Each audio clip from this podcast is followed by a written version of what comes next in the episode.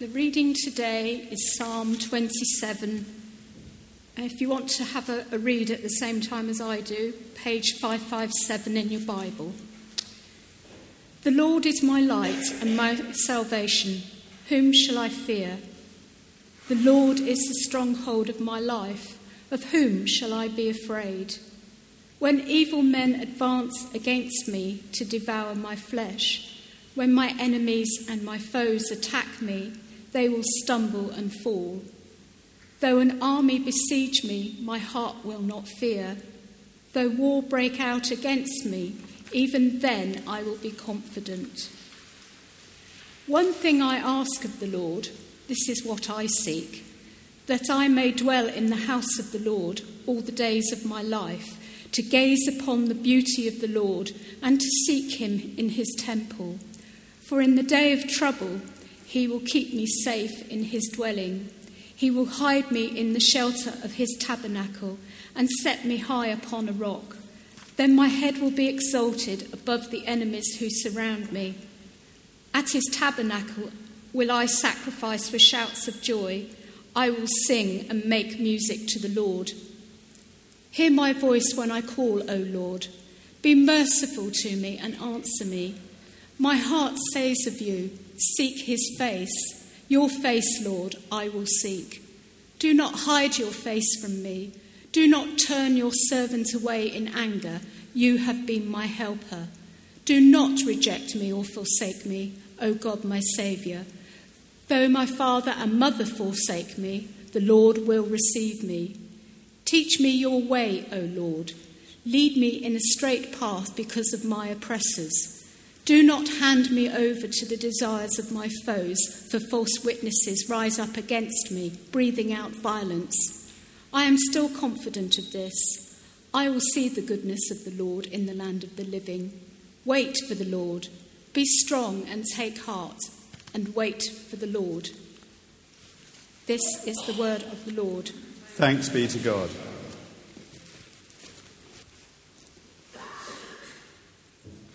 Hear the gospel of our Lord Jesus Christ according to Luke. Large crowds were traveling with Jesus, and turning to them, he said, If anyone comes to me and does not hate father and mother, wife and children, brothers and sisters, yes, even their own life, such a person cannot be my disciple. And whoever does not carry their cross and follow me cannot be my disciple. Suppose one of you wants to build a tower. Won't you first sit down and estimate the cost to see if you have enough money to, to complete it? For if you lay the foundation and are not able to finish it, everyone who sees it will ridicule you, saying, This person began to build and wasn't able to finish. Or suppose a king is about to go to war against another king. Won't he first sit down and consider whether he is able with 10,000 men to oppose the one coming against him with 20,000? If he is not able, he will send a delegation, while the other is still a long way off and will ask for terms of peace. In the same way, those of you who do not give up everything you have cannot be my disciples. Salt is good, but if it loses its saltiness, how could it be made salty again? It is fit neither for the soil nor for the manure heap. It is thrown out. Whoever has ears to hear, let them hear. This is the gospel of the Lord. Praise, Praise to you, O Christ. Just imagine for a moment, if you will, that as the next general election draws near, imagine if one of the politicians were to stand up and say something like this Vote for me and be prepared to lose your family. Vote for me and be prepared to lose your house. Vote for me and be prepared to lose your job. Vote your possessions. Vote for me and even be prepared to lose your life. That would certainly make the headlines, wouldn't it? But it probably wouldn't do much for the popularity of the politician. And yet, isn't that exactly what Jesus has just said in this passage? It's breathtaking. He turns to the crowd. In our gospel reading, verse 25, it says large crowds. And first of all, he says in verse 26 this extraordinary statement If anyone comes to me and does not hate his father and mother, his wife and children, his brothers and sisters, yes, even his own life, he cannot be my disciples. Jesus uses the word hate, I'm sure, to elicit a reaction from the crowd because it's so shocking. And of course, he doesn't really mean that we're to hate our families. He's exaggerating to make a point. From the person who taught breathtaking love in the Sermon on the Mount, the one who said that we should even love our enemies, of course, he doesn't mean that we should really hate our families. His point, though, is surely that discipleship means giving Jesus first call on our lives. But no sooner has he said this than in verse 27 he launches into an even more shocking description of what it would mean to follow him. He says, Anyone who does not carry his cross and follow me cannot be my disciples. In our culture today, carrying one's cross is, of course, still used as a figure of speech, but it doesn't come close to the meaning and the kind of connotations it would have had in Jesus' day. Because in, in Jesus' day, carrying your cross meant certain death by crucifixion, which was the most unimaginable horror and the deepest shame. Crucifixion was reserved for the lowest of the lowest of the low of the criminals of his day. Jesus then goes on in, the gospel passage to contemplate two people setting out on different courses of action without necessarily counting the cost. The builder in verse 28 will look ridiculous if he doesn't have the resources to finish the job. And the king going to war without enough troops may have to compromise or surrender if he hasn't worked out the cost of victory. And these different metaphors, if you like, for what it means to follow Jesus is surely a warning to anyone who wants to be his follower that the cost of following Jesus might be higher than we think. One of the things I always say to seekers, if you like, people who come on the Alpha course who, who are perhaps not churchgoers, um, and don't have much church background, I always say to them this I always say, if what you want is an easy life, please, please, whatever you do, don't become a Christian.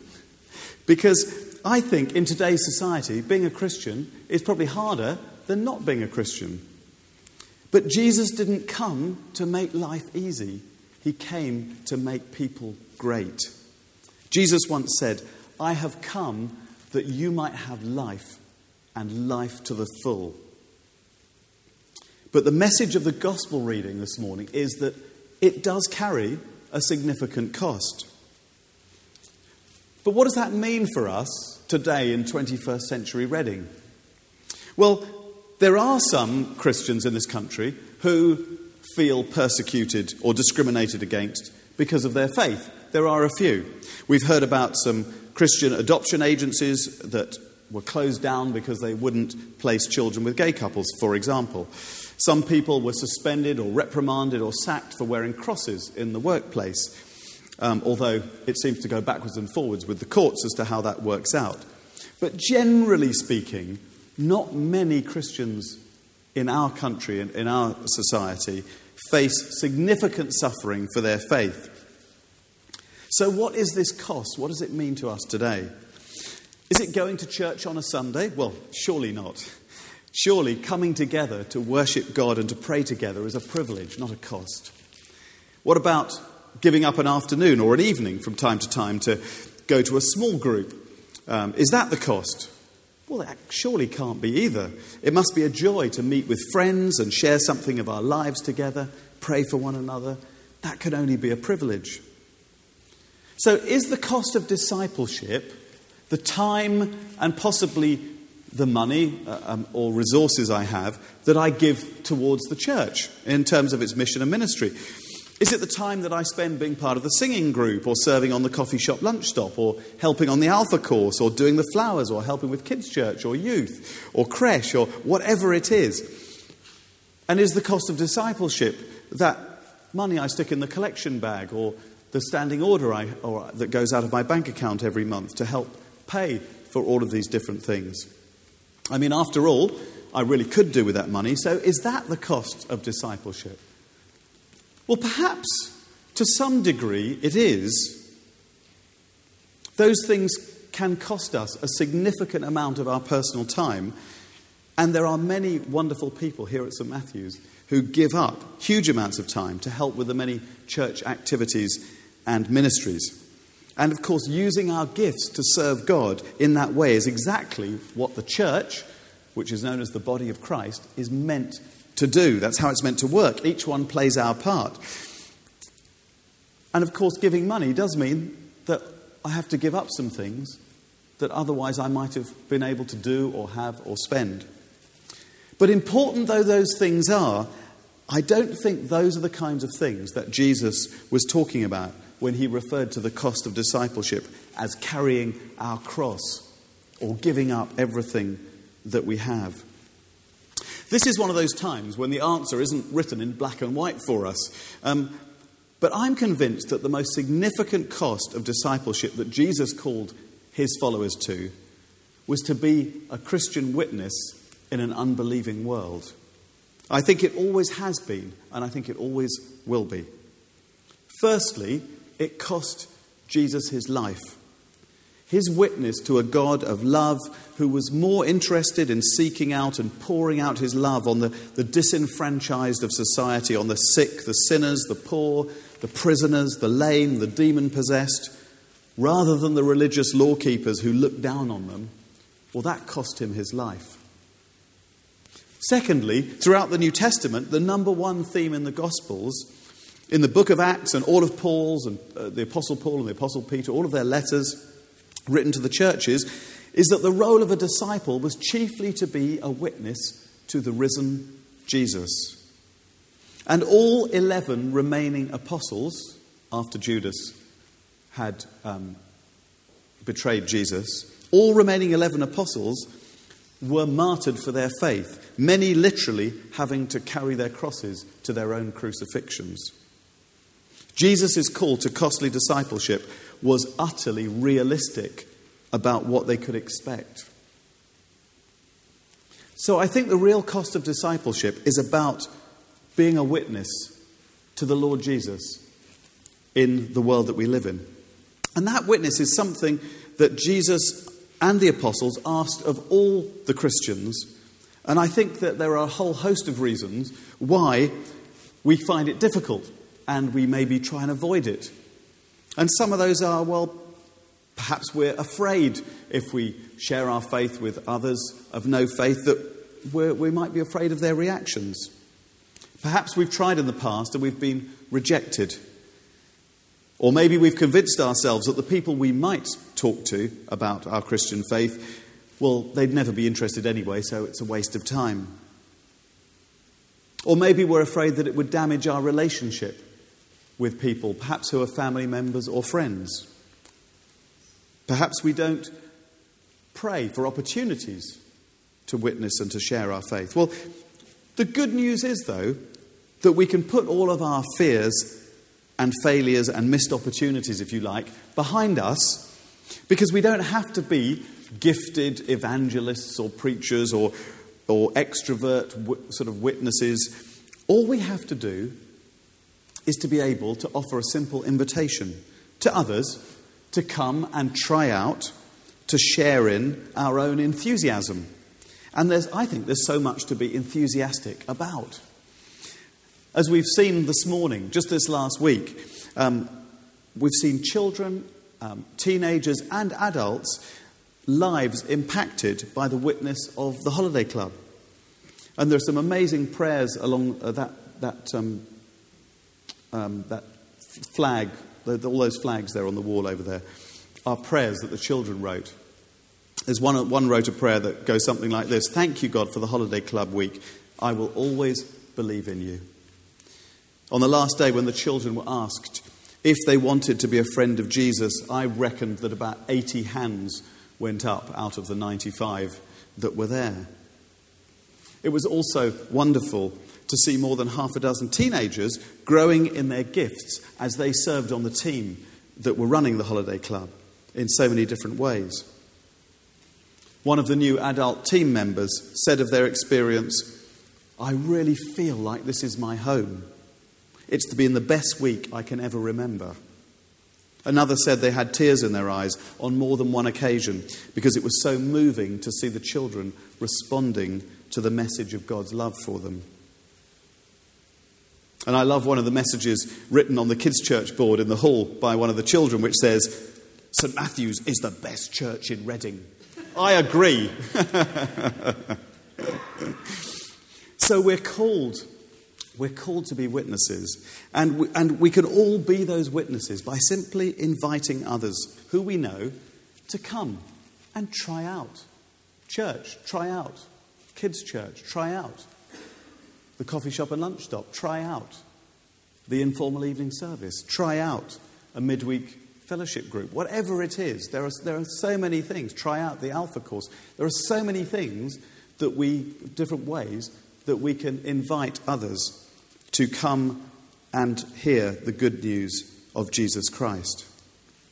Um, I'm going to embarrass Nina Chandler now by saying that uh, she was, on our, she was not on the team this holiday club, she was on the team in the October holiday club. She wanted to be on the team in this holiday club, but um, she wasn't able to get the time off to do it. She really wanted to because she loved it so much. But she invited four children, and they all came, and they were here all five days of the week. Isn't that wonderful? And they all heard about God's love for them. And uh, I think it's just wonderful. This is our year of the invitation, we're calling it. It's not only about inviting children, though. Um, I always hold up that relatively recent church statistic that is, it's only a few years old, but it identified that there are an estimated 3 million people, this was from a survey, there are an estimated 3 million people in this country who would come to church if somebody invited them. They're just too shy to come on their own or, or something like that. That means in our parish, there, that, uh, that ratio, that means in our parish, there are at least 800 people who are literally waiting for an invitation, and then they'll come, but they haven't been invited. It's, it's, it's staggering, isn't it? So I really want to encourage you today, this week, this month, this year, to be a witness for Christ by doing two things, if I can ask you. Please pray that God would put people in your way and give you opportunities to invite people, whether they're adults, teenagers, or children. And when He does give you those opportunities, dare to take the risk and invite them. You might, of course, get a no. You even might have someone laugh at you. You might even, in the very, very unlikely event, have someone almost ridicule you. But most people will feel very affirmed by just being asked, even if they don't accept the invitation. But if we want to continue our journey to being a thriving, growing church, sharing the good news of Jesus Christ and serving the community, then that is the cost that we must be prepared to pay. Jesus calls us to nothing less. Amen.